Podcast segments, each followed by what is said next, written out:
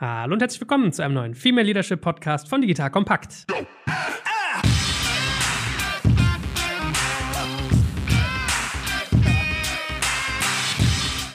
Mein Name ist Eckart Schmarek und heute begehen wir den Kickoff unseres komplett neuen Formats, worauf ich mich total freue, denn es soll bei diesem Format um Diversität gehen, also Diversity. Männer in Führungspositionen, Frauen in Führungspositionen. Was passiert dort eigentlich? Also, ihr merkt, ein hochgradig aktuelles Thema und was auch, glaube ich, ganz viele Menschen beschäftigt, manchmal vielleicht auch ohne, dass sie es merken. Und in der heutigen Folge wird es darum gehen, dass wir euch einerseits mal unsere beiden tollen Moderatorinnen vorstellen. Die kennt ihr schon, wenn ihr uns aufmerksam verfolgt. Und natürlich wollen wir euch auch mitgeben, was für eine Ausrichtung wir für dieses Format uns eigentlich gewählt haben und welche Ziele wir dabei dabei verfolgen. Wie das so ist, versuchen wir natürlich auch ein bisschen schon mal Erfahrungswerte und Aha-Momente aus der Praxis mitzugeben, weil wir haben ja hier zwei wirkliche Powerfrauen, die unternehmerisch extrem erfolgreich sind, auch schon ganz viel gesehen haben. Doch äh, genug der Vorrede, Zeit euch mal vorzustellen, ihr Lieben. Äh, hallo und herzlich willkommen, liebe Marina und liebe Miriam. Hallo.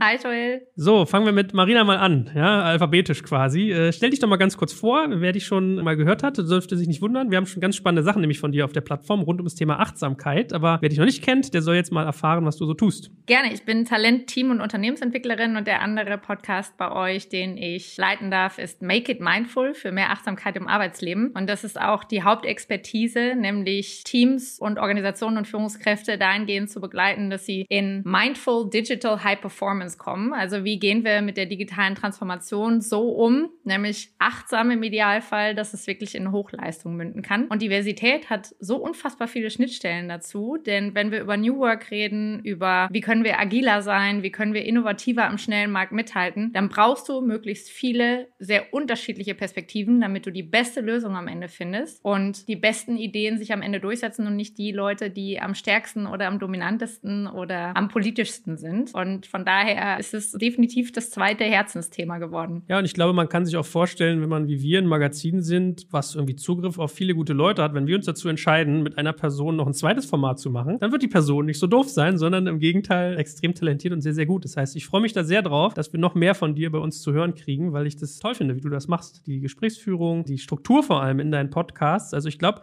da darf man sich auf viel Spannendes freuen. Äh, zweiter Baustein, äh, die liebe Miriam. Kennt man bei uns auch schon aus unserem Fintech-Format, wo ich ja zuletzt noch ganz viel mit dem Andro Biorat aufgenommen habe. Mir lag auch da am Herzen, dich sozusagen nochmal in deine Paraderolle zu bringen, nämlich in die Führungsrolle, weil du siehst ja ganz, ganz viel jeden Tag und bist ja auch total präsent gerade in den Medien. Da sagen wir bestimmt gleich auch nochmal was zu. Aber hol mal Hörer ab, die dich noch nie gehört haben, wer du eigentlich bist und was du Schönes tust. Hallo, ja, ich bin Miriam Wohlfahrt. Ich bin Gründerin und Geschäftsführerin von RatePay. RatePay ist ein Online-Bezahlanbieter für Rechnungsratenkauf und Lastschrift im Internet. Ja, wir sind ein White Label-Anbieter, das heißt, man sieht uns nicht so wirklich. Wir sind da im Hintergrund. Ich sage immer so, ich wäre immer gerne so ein bisschen wie Intel Inside. Ganz so groß sind wir natürlich noch nicht, aber wir arbeiten daran. Wir sind heute 260 Leute, Standort Berlin, arbeiten seit 2016 profitabel, verdienen sogar echtes Geld. Ich leite das Unternehmen zusammen mit meinem CEO Jesper. Deshalb kann ich viel aus, äh, ich sag mal, Diversity und was macht es eigentlich, wenn man gewischte Teams hat und Stärken, Schwächen. Da habe ich dann viel gelernt in den letzten Jahren und ich freue mich sehr dabei zu sein. Wenn man dich kennt, du bist so bodenständig und du erzählst immer so offen und ehrlich über deine Firma, das wirkt immer so familiär, dass man manchmal vergisst, wie groß ihr mittlerweile eigentlich schon seid, was für ein relevantes Schiff du dort sozusagen schon von der Brücke aus steuerst. Von daher bin ich natürlich gleich gespannt, wenn wir auch mal ein, zwei Erfahrungen von dir durchdeklinieren, was du da so zu teilen hast. Manchmal ist es so im Leben, ich habe das gerade mit einem zum Freund gewordenen Co-Moderator, dem Sebastian, wo wir, als wir immer so sagen, es gibt manchmal so Umlaufbahnen gemeinsam, auf denen man schwingt, ja. Das heißt, äh, wie so Satelliten kreist man irgendwie und manchmal sind die so synchron zueinander. Und ich habe den Eindruck, bei euch ist das auch so. Das heißt, ich habe euch beide ja eigentlich unabhängig voneinander so ein bisschen äh, angesprochen, beziehungsweise Marina, glaube ich, auch mal erzählt, dass ich mit Miriam sowas mache. Und mich würde mal interessieren, wie ging es euch damit? Also als ich erzählt habe, ich würde gerne irgendwie ein Format machen, so in Richtung Female Leadership, auch Frauen in Führungspositionen, was entstehen da für Dynamiken? Was für ein Film ist da in eurem Kopf angegangen? Also das erste Treffen hatten Miriam und ich ja im Januar und da haben wir uns, glaube ich, die ganze Zeit über angeguckt und ich zumindest habe die ganze Zeit nur gedacht, boah, was für eine tolle Frau, wie cool das passt und einfach mega angenehm mit dir ja zu arbeiten, Miriam, weil wir da wirklich viel gelacht haben und auch bei jedem einzelnen Podcast, glaube ich, das Gefühl hatten, boah, was ist das für ein toller Mensch, mit dem wir uns da auch einfach austauschen dürfen. Und es ist sogar ein regelmäßiger Online-Weinabend daraus entstanden, wo wir wirklich sagen müssen, das sind einfach ganz, ganz spannende, inspirierende Menschen, die wir da treffen durften. Und auch mit Miriam, das ist genau wie du das beschreibst, Ray, generell für mich jemand, der so offen und ehrlich Einblick auch in seine Arbeits- und Gedankenwelt teilt, dass man da einfach wahnsinnig viel von lernen kann. Auch in der Gesprächsführung merke ich so diese eigenen Erfahrungen, die Miriam da einbringt. Da habe ich auch schon einfach extrem viel von mitgenommen.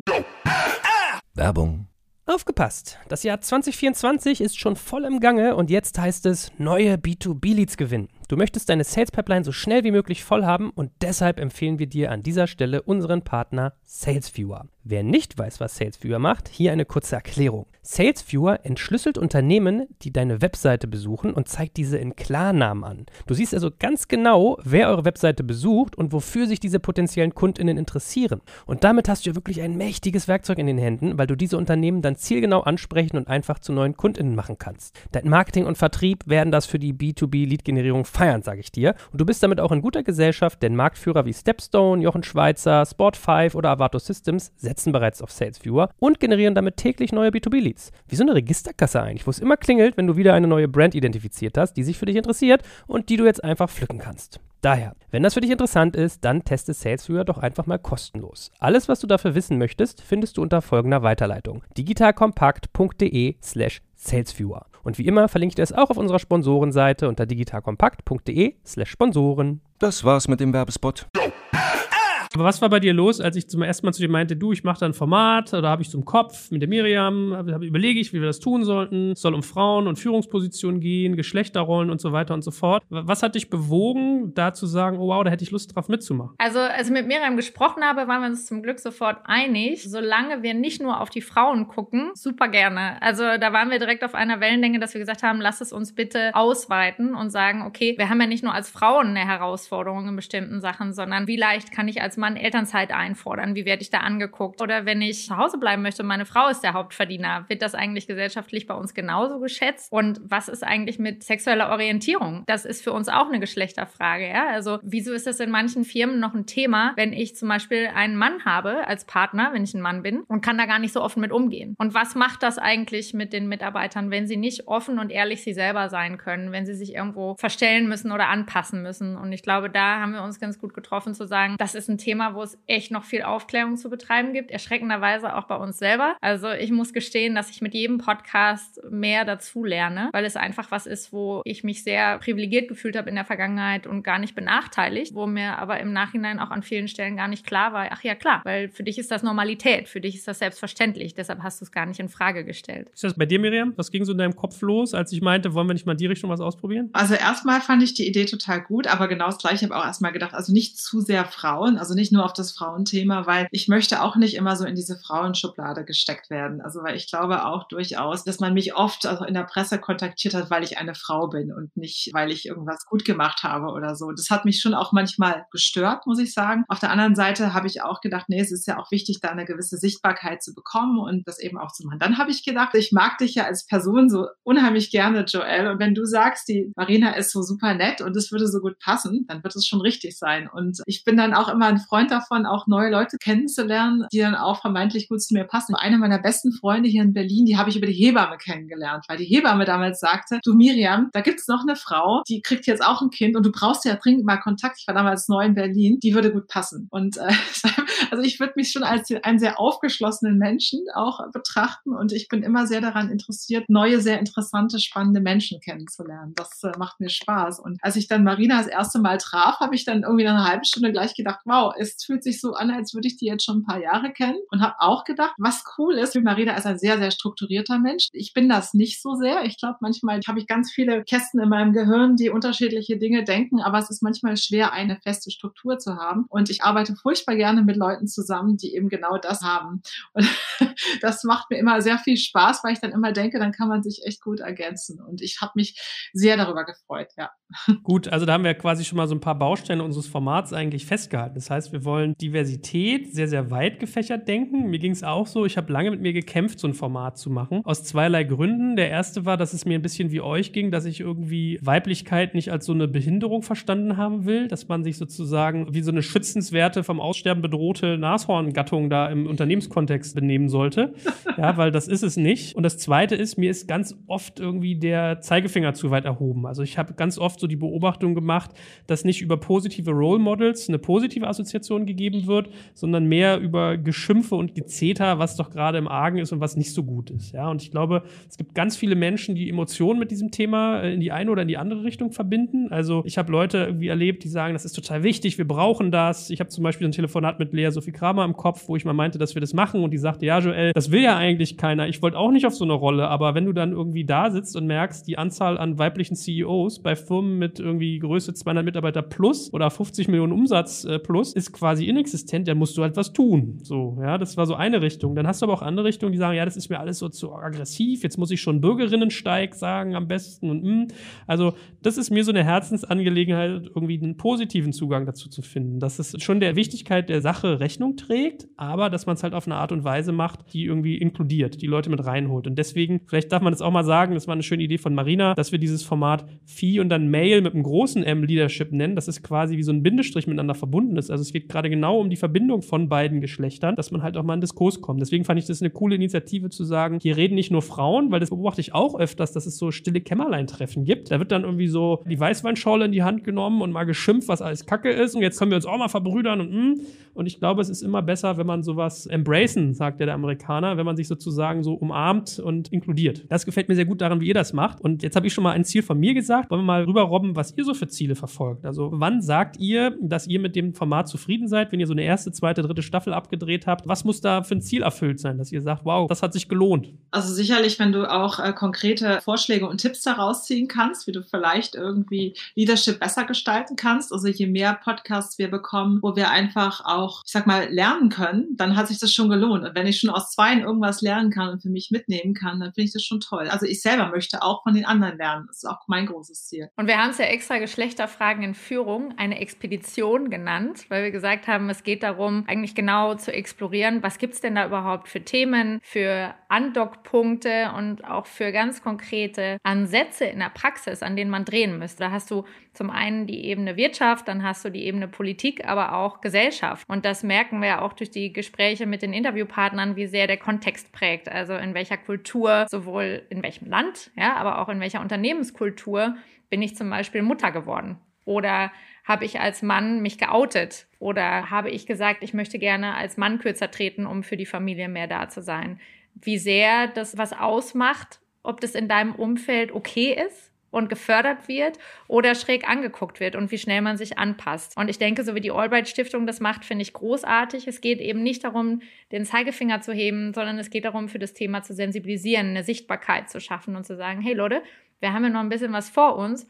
Und wenn wir die Besten haben wollen, egal in welchem Bereich, Egal, ob es um das Ministeriumsteam geht oder um ein Führungsteam auf der höchsten Führungsebene im Konzern. Wenn dann nur Leute aus der gleichen Altersgruppe mit dem gleichen Geschlecht, mit dem ähnlichen sozialen Hintergrund sitzen, dann kann es nicht die beste Konstellation für Erfolg sein. Und dann sehen wir auch zum Glück in Studien, die die DAX-Konzerne vergleichen, dass die, die am meisten Diversität leben, auch die wirtschaftlich erfolgreichsten sind. Und das hat eine Menge Gründe, warum das so ist. Und das finde ich sehr relevant, wenn das mehr Leute verstehen, dass es ein Erfolgsfaktor ist. Es ist kein mühseliges ich muss mal ins Fitnessstudio gehen, weil man das so machen muss, sondern es bringt dir halt am Ende auch einfach ganz viel, wenn du dich damit beschäftigst. Also man staunt am Ende des Tages, wie viel doch noch drin steckt. Also man denkt immer nur so, ach, das ist hier so Hormondebatte und dann ist hier irgendwie Sozialisationsdebatte und dies und das und jenes, so diese ganzen, weiß ich nicht, Oberflächlichkeiten und Vorurteile, die man so im Kopf hat, aber wenn man mitkriegt, okay, wow, Geschlechterfragen in Führung, das kann auch sein, ich bin ein Mann und fühle mich als Frau und wie werde ich dann aber in so einem Konstrukt sozusagen wahrgenommen oder Alter, wie werden ältere Frauen in Führungspositionen versus ältere Männer wahrgenommen? Also es gibt ganz, ganz viele Ebenen und was mich jetzt nochmal interessieren würde, ist, was habt ihr beide denn schon für Berührungspunkte gemacht mit irgendwie Geschlechterfragen in Führung? Also ihr habt ja beide sowohl selbst erfolgreiche Karrieren als auch schon erfolgreiche Karrieren von der Seitenlinie begleitet. Wie ist es euch da so ergangen? Was mich sehr geprägt hat, also da war ich so Ende 20, da hatte ich eine sehr coole Chefin, da habe ich noch bei Habak Lloyd gearbeitet. Die war so ein bisschen Vorbild für mich, die war damals so Anfang 40, aber die war irgendwie cool und die war cooler als jetzt meine Eltern. Da habe ich gedacht, das gefällt mir, also ich möchte auch gerne so werden. Dann bin ich aber dort ja weggegangen und habe nachher einen Holländer als Chef gehabt, zu der Zeit, als ich eben schwanger geworden bin und der war eben auch sehr cool. Ich hatte vielleicht auch das Glück, auf der einen Seite denke ich Glück, aber nein, ich habe mir die Leute ja auch selber rausgesucht. Ich bin ja auch aktiv in diesem diese Jobs gegangen und ich bin auch ehrlich gesagt den Menschen gefolgt in diese Jobs. Also ich, diese Holländer, den habe ich kennengelernt und da wollte ich für ihn arbeiten. Und da habe ich gedacht, ja, cooler Typ. Und das hat mir aber immer sehr geholfen, weil ich das Gefühl hatte, wenn ich mit Menschen gearbeitet habe, die mich emotional weitergebracht haben und die mir auch Raum gegeben haben, mich selbst zu entwickeln, dann konnte ich mich auch wunderbar entwickeln. Und das war mein größtes Lessons learned, was Diversity auch angegangen ist. Und dann eben im Laufe der Jahre, als ich dann angefangen habe mit RatePay, war es ja auch so, ich kann ganz viele Sachen überhaupt nicht. Und ich glaube, mein Talent ist es, die richtigen Leute zusammenzubringen, dass jeder das Richtige macht, zu erkennen, was kann der eine gut, was kann der andere schlecht und die dann vielleicht auch motivieren, zusammenzubringen, so dass sie eben auch gute Leistungen bringen und es denen Spaß macht und ein Umfeld zu schaffen, wo Menschen gerne sind. Das ist mir persönlich sehr wichtig. Also sehe ich auch so ein bisschen meine Rolle an. Also was muss ich eigentlich können und für was muss ich da sein? Aber Diversity in dem Fall ist eben auch, wenn man sieht, bei RatePay, wir haben ein Führungsteam, wir sind heute zu SIP, davon sind wir vier Frauen, drei Männer. Und wenn man sich das mal anguckt, jeder dieser sieben Personen hat komplett andere Stärken. Es ist keiner gleich und wir sind alle sehr, sehr unterschiedlich. Aber genau das ist für mich Diversity. Der eine kann Sachen sehr, sehr gut, die der andere gar nicht gut kann. Und so ergänzen wir uns wunderbar. Und ich glaube heute, es ist einer der Erfolgsfaktoren, warum wir es geschafft haben, über eine so lange Zeit auch so zusammenzuarbeiten und auch sehr eng zusammenzuarbeiten, hier kaum Fluktuation haben und ein richtig gutes Team geworden sind, dass wir einander total vertrauen und auch den jeweilig anderen machen lassen. Und das ist echt cool. Und warum sind dann so viele Frauen? Klar, weil ich natürlich aus meinem Netzwerk auch mehr Frauen rekrutiert habe. Jesper hat aus seinem Netzwerk Männer rekrutiert und so ist das dann irgendwie immer so entstanden, so dass es aber wunderbar gemischt ist. Hast du da mal irgendwie einen kleinen Tipp oder so einen Blick hinter die Kulissen? Weil bei mir ist es immer so, wenn Leute sehr anders sind, kann man viel draus ziehen, aber man reibt sich auch sehr stark aneinander, finde ich. Es kann bei Alter anfangen, das kann bei konservativ versus irgendwie locker anfangen, behördlich versus Startup. Also gibt es ganz viele Ebenen. Ich merke, das ist manchmal mit ganz schön viel Schmerz verbunden. Ja, ja du hast recht.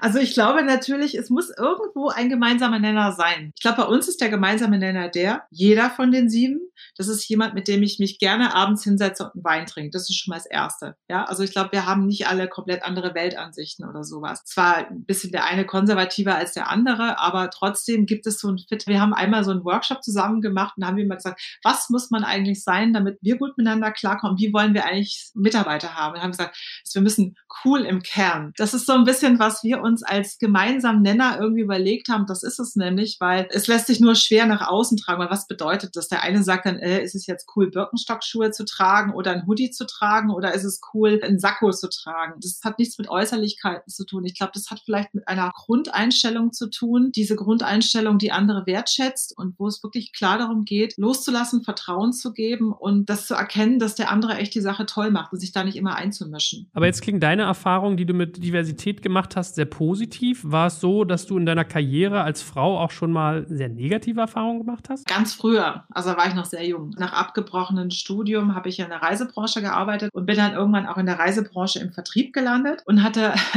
auch schon mal eine ganz komische Erfahrung. Ich bin dann auch mal ich Kundenbesuche gemacht und dann rief mich der eine Kunde an. Es war ein großes Architekturbüro in Düsseldorf und der bestellte mich da zu einer anderen Adresse und dann kam ich dahin, dann kam der in einem weißen Bademantel. Ja, also das ist, habe ich auch gedacht, okay, was ist denn das jetzt hier?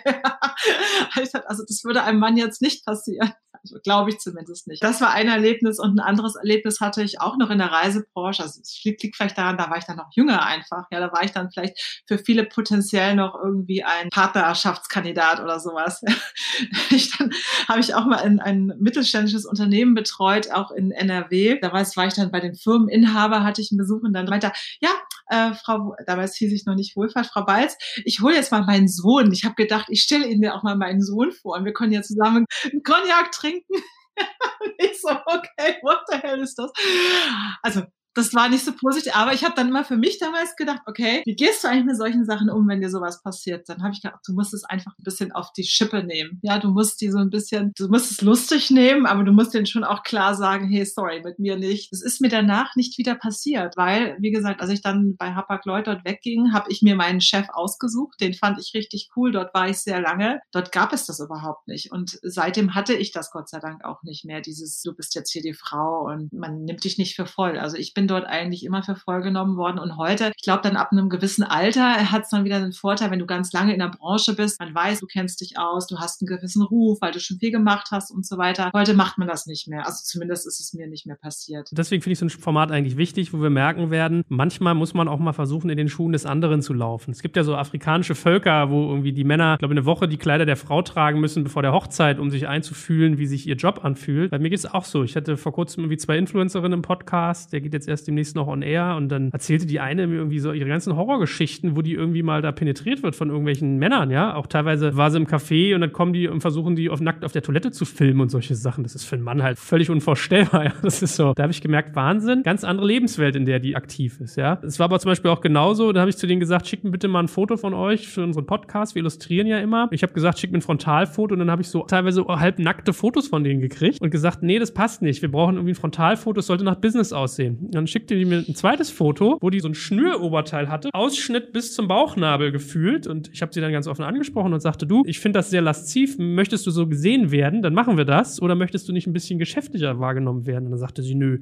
wieso ist das denn lasziv? Ich ziehe mich immer so an, für mich ist das total normal. Und das war ganz faszinierend, wenn man so gemerkt hat, okay, jeder ist so auf so eigenen Wahrnehmungsleveln unterwegs. Also ich glaube schon, dass es lasziv ist, wenn man sich so einen Finger in den Mund steckt und ein tiefes Dekolleté hat, aber nevertheless habe ich auch gemerkt, dass es trotzdem auch immer Ecken der Arbeit gibt, wo andere Leute sagen, das empfinde ich gar nicht so. Ich zeige mich halt einfach sehr natürlich und so weiter. Ne? Gut, aber ich schweife ab in die Influencer-Tiefen. Äh, Marina, hol uns mal in deine Welt. Wie ist das bei dir so? Du hast ja auch ganz viele Unternehmen, die du vor allem von der Seitenlinie begleiten darfst und vielleicht manchmal musst, kannst. Was hast du da beobachtet in Richtung Diversity bisher? Also zum einen ist mir jetzt aufgefallen, in wie vielen Männerdomänen ich mich bewege und wie ich mich unbewusst angepasst habe. Da musste ich dann teilweise schmunzeln, weil das so im Nachgang in meinen eigenen Reflexionsprozessen erst hochkam. Also ich bin eine blonde junge Psychologin, so bin ich zumindest gestartet. Jetzt bin ich ja dann vielleicht nicht mehr ganz so jung, aber mit Mitte 20, wenn ich dann als Frau vor 50 Investmentbankern gestanden habe, musste ich ein bisschen grinsen, weil mein Kollege, der war da so Ende 40, sagte, boah Marina, kannst du noch mal vor die Tür gehen? Ich so, warum? Weil die Männer hier immer völlig ausflippen. Sobald du drin bist, müssen die sich gegenseitig übertrumpfen. Sobald du vor der Tür bist, habe ich Ruhe. Dann kann ich mit denen gescheit arbeiten. Und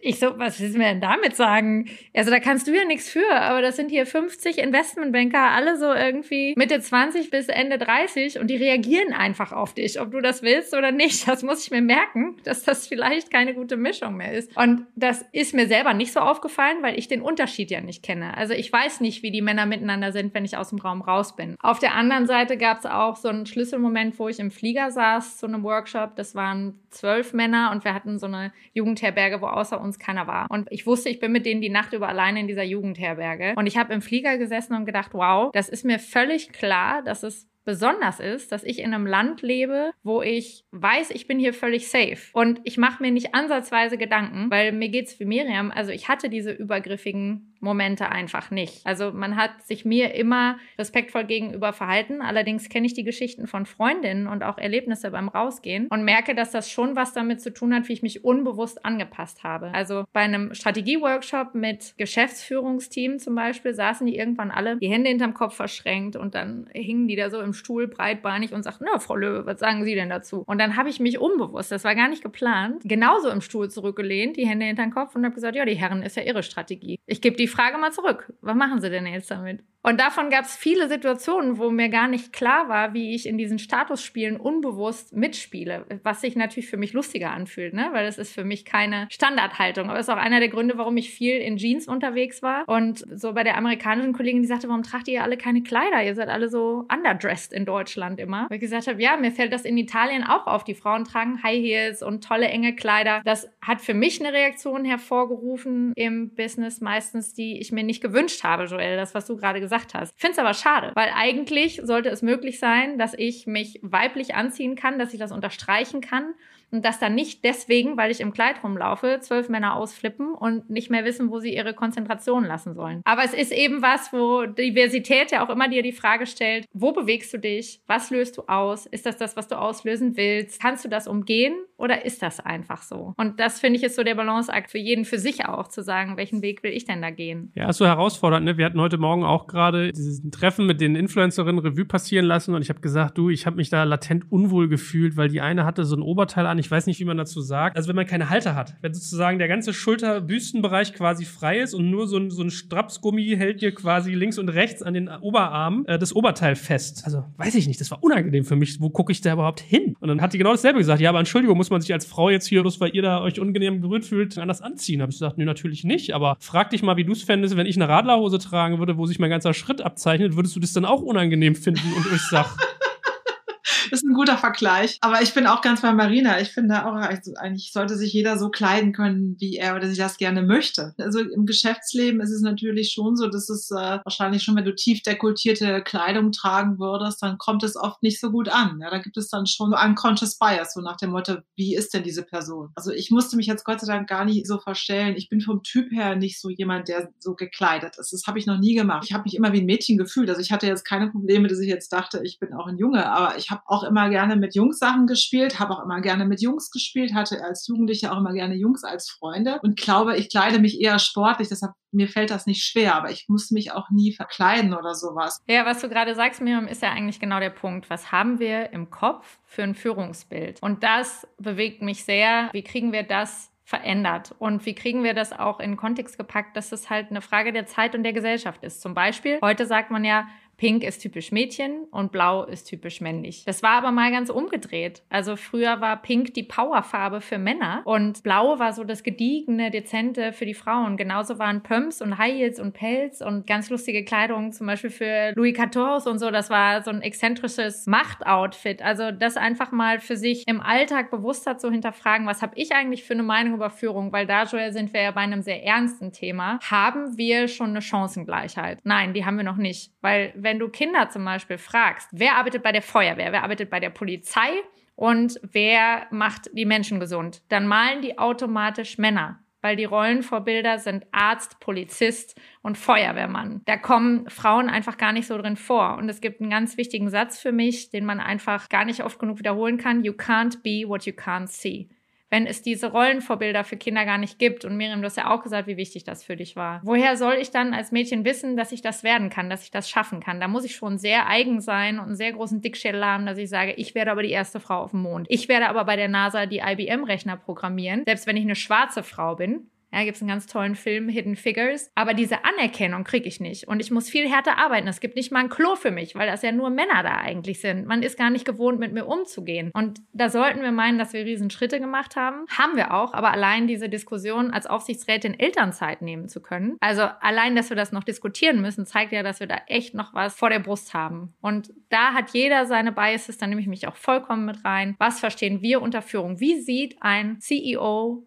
eines Konzerns eigentlich aus? Wie sieht so ein Vorstand aus? Und wenn man schon sagt, ein Vorstand, ja, allein Vorständin zu sagen, ist schon wieder gewöhnungsbedürftig, weil man sagt halt, der Vorstand hat beschlossen. Aber das in die Köpfe zu kriegen, auch in den eigenen, das ist schon eine Challenge. Und wir brauchen auf jeden Fall neue Rollenbilder, weil wenn du dir die Welt von gestern anschaust, dann war der Vorstand da und der Vorstand hat alles gewusst. Der Vorstand hat immer gesagt, wie es geht, wo es lang geht, wie es funktioniert, wie die Sachen gemacht werden. Das geht heute nicht mehr. Die Unternehmen heute werden, vor allem wenn du mit Technologie zu tun hast, und ich meine, in der Zukunft werden im Prinzip fast alle größeren Unternehmen irgendwie auch Technologieunternehmen werden. Es wird nicht mehr eine Person geben, die das alles durchdringt, die das alles entscheiden kann. Es müssen mehrere Leute an der Spitze stehen. Ich finde, so dieser eine Vorstand, braucht man das überhaupt noch? Also ich glaube eher, dass du Unternehmen als Team führst. Ich glaube da ganz fest dran, weil du brauchst unterschiedliche Kompetenzen für unterschiedliche Bereiche. Das ist ist moderne Führung. Mhm, und du musst loslassen können. Also das, was du eigentlich beschreibst, ist eine ganz andere Führungskompetenz, die sich entwickelt. Und die wurde bisher weniger gefördert und auch weniger gewertschätzt. Nämlich in der Lage zu sein, ein Team aufzubauen, in dem die Leute stärker sind als du. In dem der Einzelne besser ist als du. Und denen den Rahmen zu halten, dass die ihre möglichst beste Leistung bringen können. Das ist eine Führungsaufgabe, auf die viele noch gar nicht vorbereitet sind. Denn das bedeutet ganz viel Demut und was, was ich an Miriam auch sehr schätze. Dieses, ich möchte mich verbessern, ich möchte dazulernen. Ich möchte mir von anderen was abgucken. Das ist so eine Grundhaltung, wenn wir bisher geschätzt haben, dass der größte Experte am Steuer sitzt. Dann ist es ein verdammt großer, schwerer Sprung zu sagen, okay, ich war bisher der Experte, aber ich werde in Zukunft der Beste sein in der Führung, wenn ich weiß, was ich alles nicht weiß und wie ich an mein Team delegieren kann, sodass die gemeinsam als Team mit mir die beste Entscheidung treffen können. Na, ich bin vor allem auch mal gespannt, was für Instrumente ihr in eurem Podcast so rausarbeiten werdet, weil in der Tat, als du die Geschichte eben erzählt hast, musste ich denken hier an Feuerwehrmann Sam,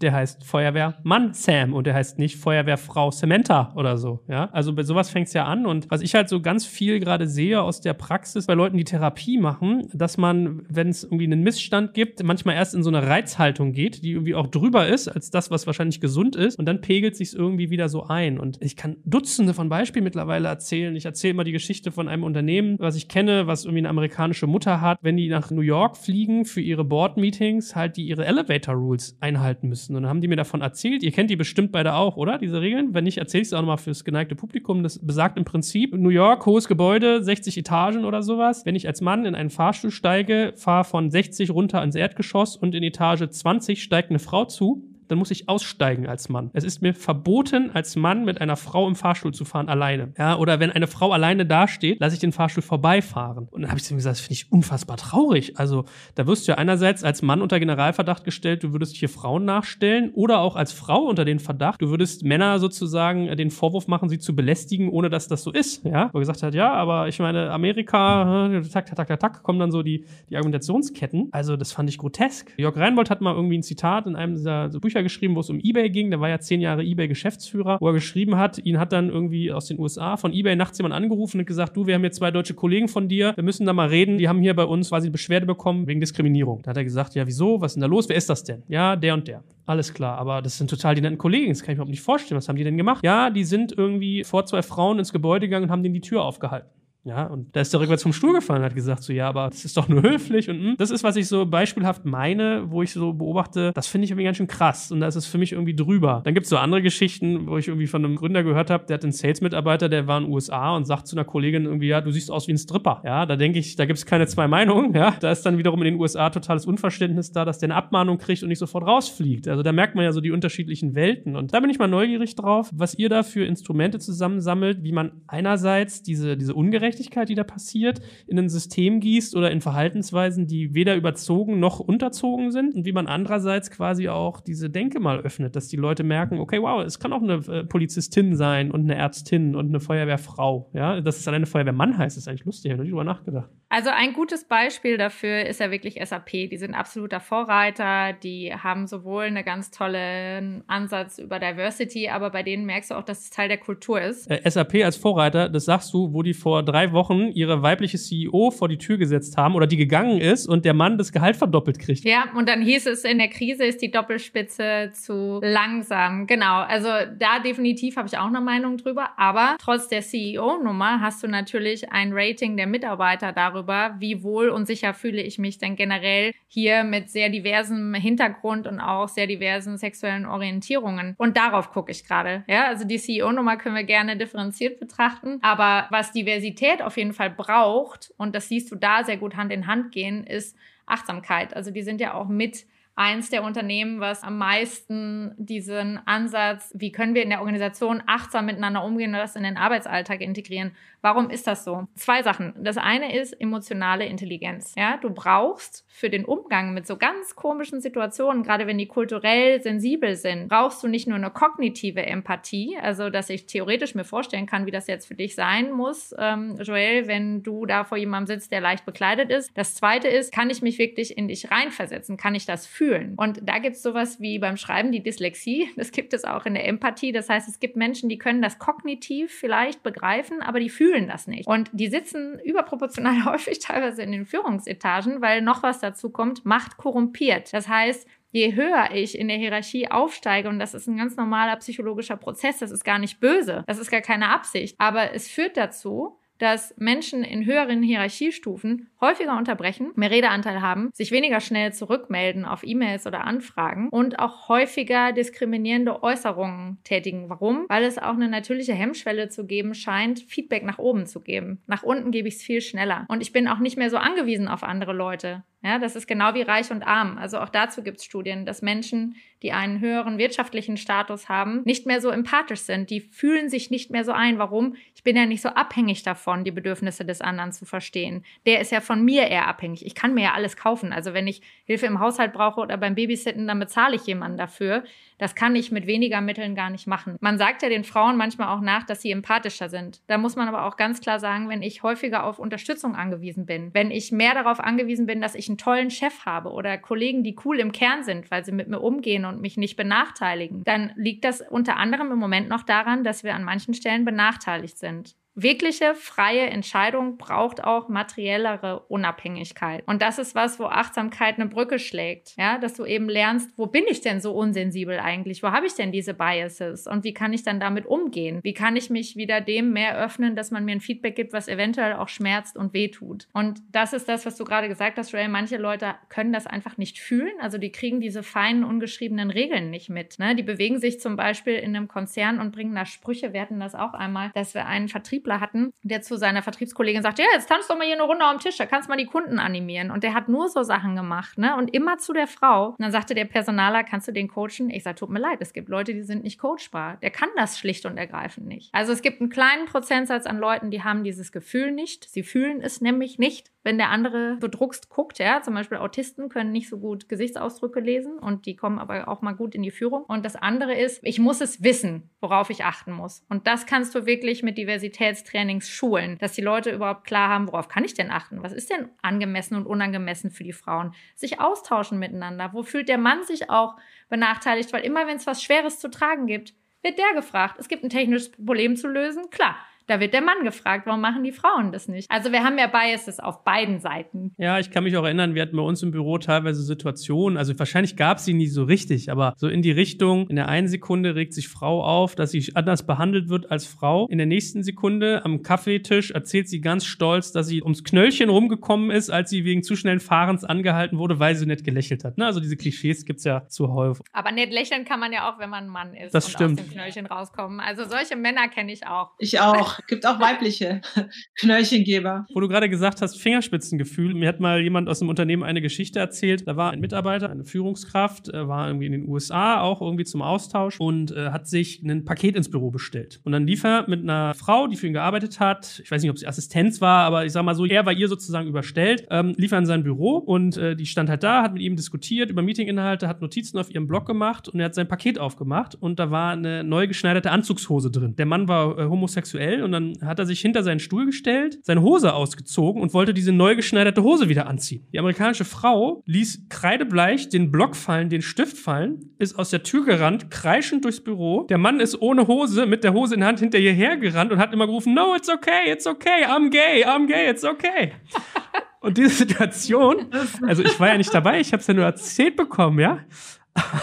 Aber ich fand es so herrlich, weil es ist so, es ist total unangebracht, sich vor jemand anderem die Hose auszuziehen. Genauso kann man auch irgendwie sagen, Entschuldigung, Kollege, ich gehe jetzt mal hier kurz vor die Tür, du denkst mal drüber nach, ob das so passend ist und dann klären wir das mal hinterher one-on-one, on one. so geht's irgendwie nicht. Man muss ja nicht schreien durchs Büro rennen, ja, aber das ist so, wo ich denke, okay, witzig eigentlich, weil es genau diesen ganzen Kontext irgendwie aufmacht, ja. Wie denkt der eine, wie denkt der andere, wie kann man mit umgehen? Ja, weil ich kann der Frau die Tür aufhalten und ich kann ihr die Tür aufhalten. Die Frage ist, mit welchem Gesichtsausdruck machst du das? Ziehst du die Augenbraue dabei hoch? Kommt da so ein weißt du, es Den kann total subtil sein. ne? Und das ist der Unterschied zwischen Gentleman und Sexual Harassment. Also diese Linie ist einfach fein und das Verrückte ist ja, dass viele dann wirklich sich total unschuldig fühlen und die meinen das auch ernst. Also die sind sich da einer Schuld nicht bewusst. Vielleicht, wenn man mal sensibilisiert ist, wird man da hypersensibel. Mich hat das Kellnern während des Studiums natürlich sehr abgehärtet, wo ich aber auch sagen muss, hey, müssen wir lernen, dass wir so blöde Sprüche und unangemessene Situationen immer mit Humor oder mit einem Konter bringen oder dürfen wir auch mal sagen, Entschuldigung, was war das denn jetzt? Also irgendjemand, der sagte, ähm, ja, du kannst ja hinterher dann noch den Boden wischen oder so, ne? Und dann sind zum Glück die Kollegen eingesprungen und haben gesagt, was hast du denn für ein Macho-Problem hier gerade? Geht's noch? Also es ist ganz viel situationsabhängig und Geschmacksfrage vielleicht, aber da ist Humor, hat eine ganz feine, dünne Linie. Und da muss man halt aufpassen und sagen, wann ist es wirklich noch witzig und wann haut es einfach voll in diese Stereotypen-Schublade. Und da muss man sich fragen, will ich das? Will ich eigentlich jemand sein, der das verstärkt? Und was, wenn das meine Tochter wäre? Oder was, wenn das mein Sohn wäre? Fände ich das jetzt angemessen? Ja, ich finde auch, also ich habe mal gelernt von einem Komiker, das war so in dem, in dem ganzen Umfeld rund um Terrorismus, 9-11, glaube ich, der gesagt hat, Extremismus hat als Kerneigenschaft die völlige Abwesenheit von Humor. Und ich glaube, das ist ganz wichtig, dass wenn man sich über Missstände unterhält, dass man sich trotzdem noch irgendwie so so eine bisschen Lockerheit bewahrt und genau dieses Fingerspitzengefühl. Weil ich gebe dir recht, am Ende des Tages ist so, so vieles Kontext. Du kannst einen Satz in so viele Arten sagen. Also von daher, ich sehe schon, wir haben hier irgendwie vieles, was wir mit euch erschließen werden. Und was mich noch interessieren würde, man hat ja, glaube ich, aus dem Gespräch schon gemerkt, ihr habt schon fleißig Folgen aufgezeichnet. Also deswegen haben wir unseren Kickoff, nehmen wir quasi zeitlich später auf, bringen ihn, veröffentlichen aber früher, dass wir solche Sachen auch schon mal mit einfließen lassen können. Hat ihr jeder vielleicht so ein bis zwei Aha-Momente, die ihr mitgenommen habt aus den Gesprächen, die ihr schon geführt habt zum Thema Diversity? Also mein persönlicher Aha-Moment war, die stärksten Personen, die da rausgekommen sind, die haben den buntesten Lebenslauf gehabt. Dadurch hat man vielleicht nicht so diese Bias. Man hat einfach in unterschiedlichen Kulturen gelebt, mit unterschiedlichen Menschen gesprochen und es gibt nicht so diese feste Norm, der man sich vielleicht unterzogen hat und die man vielleicht auch nicht so im Kopf hat. Das fand ich sehr interessant. Und das hat mir wiederum gezeigt, wie wichtig das ist. Ich habe ja auch eine 15-jährige Tochter. Man muss versuchen, denen diese Norm nicht so zu geben, dass das so eine Sache ist, die von ihnen erwartet wird oder wie sie sein sollten, sondern man muss da gucken, dass da auch mehr Freiheit im Kopf entsteht. Das fand ich interessant. Bei mir war es auf jeden Fall das einfach mal Ja sagen. Also wie sehr sich diejenigen, die in der Führung waren, dadurch ausgezeichnet haben, dass sie die ihnen sich bietenden Gelegenheiten angenommen haben. Und das ist schon was, was ich im Coaching noch unterschiedlich erlebe bei den Geschlechtern, dass wenn da eine Stellenanzeige ist, Männer, wissen wir auch aus Studien, eher die Tendenz haben zu sagen, ja gut, ne, die Hälfte kann ich, den Rest lerne ich. Und dass Frauen eher sagen, äh, ich kann aber zwei Punkte von den zehn nicht. Und da einfach zu sagen, ja, mache ich. Ich kann es noch nicht, aber ich werde es lernen. Also das ist auch irgendwie eher so eine Berufskrankheit von mir. Ich merke, wenn ich die Dinge zu gut kann, dann ist es Zeit weiterzugehen. Das heißt, das hat eher so meinen Lebenslauf geprägt. Wenn ich das Gefühl habe, okay, ist jetzt irgendwie alles ganz gut handelbar, dann muss es der nächste Schritt sein. Und bei mir ist es dann definitiv so, dass ganz neue Themen auch dazukommen. Und ich merke, dieses Ja sagen zu Gelegenheiten, das ist vielleicht nicht bei jedem so gefördert worden. Ja, also wie können wir das mehr fördern? Und auch noch ein Aha-Effekt war, du musst vielleicht hartnäckiger suchen. Also wenn du einen Mann in einem frauentypischen Bereich suchst, musst du vielleicht etwas hartnäckiger rekrutieren und andere Netzwerke anzapfen. Und genauso, wenn du eine Frau für eine Führungsposition suchst, etwas weiter über dein Netzwerk gehen. Und so wie der Steward das ja auch gesagt hat für Sticks and Stones, die Messe, der ist selber homosexuell und sagte, mir ist gar nicht aufgefallen, dass ich am Anfang fast nur Männer auf den Bildern hatte. Und es waren auch fast nur männliche Teilnehmer. Also dass jeder von uns ein Bias hat gegenüber den Themen, für die er gerade nicht sensibel ist. Das bedeutet ganz schön viel Achtsamkeit bei uns selber, bevor wir mit dem Finger auf andere Leute zeigen. Sehr schön. Dann bin ich gespannt, was ihr noch so für Aha-Momente über die unterschiedlichen Folgen hinweg produzieren werdet. Und äh, freue mich schon sehr, sehr darauf, dass ihr das macht. Und für heute schon mal vielen Dank und natürlich auch insgesamt, dass ihr uns damit beglücken werdet. Freue ich mich schon sehr drauf. Wir auch. Danke, Joel. Tschüss.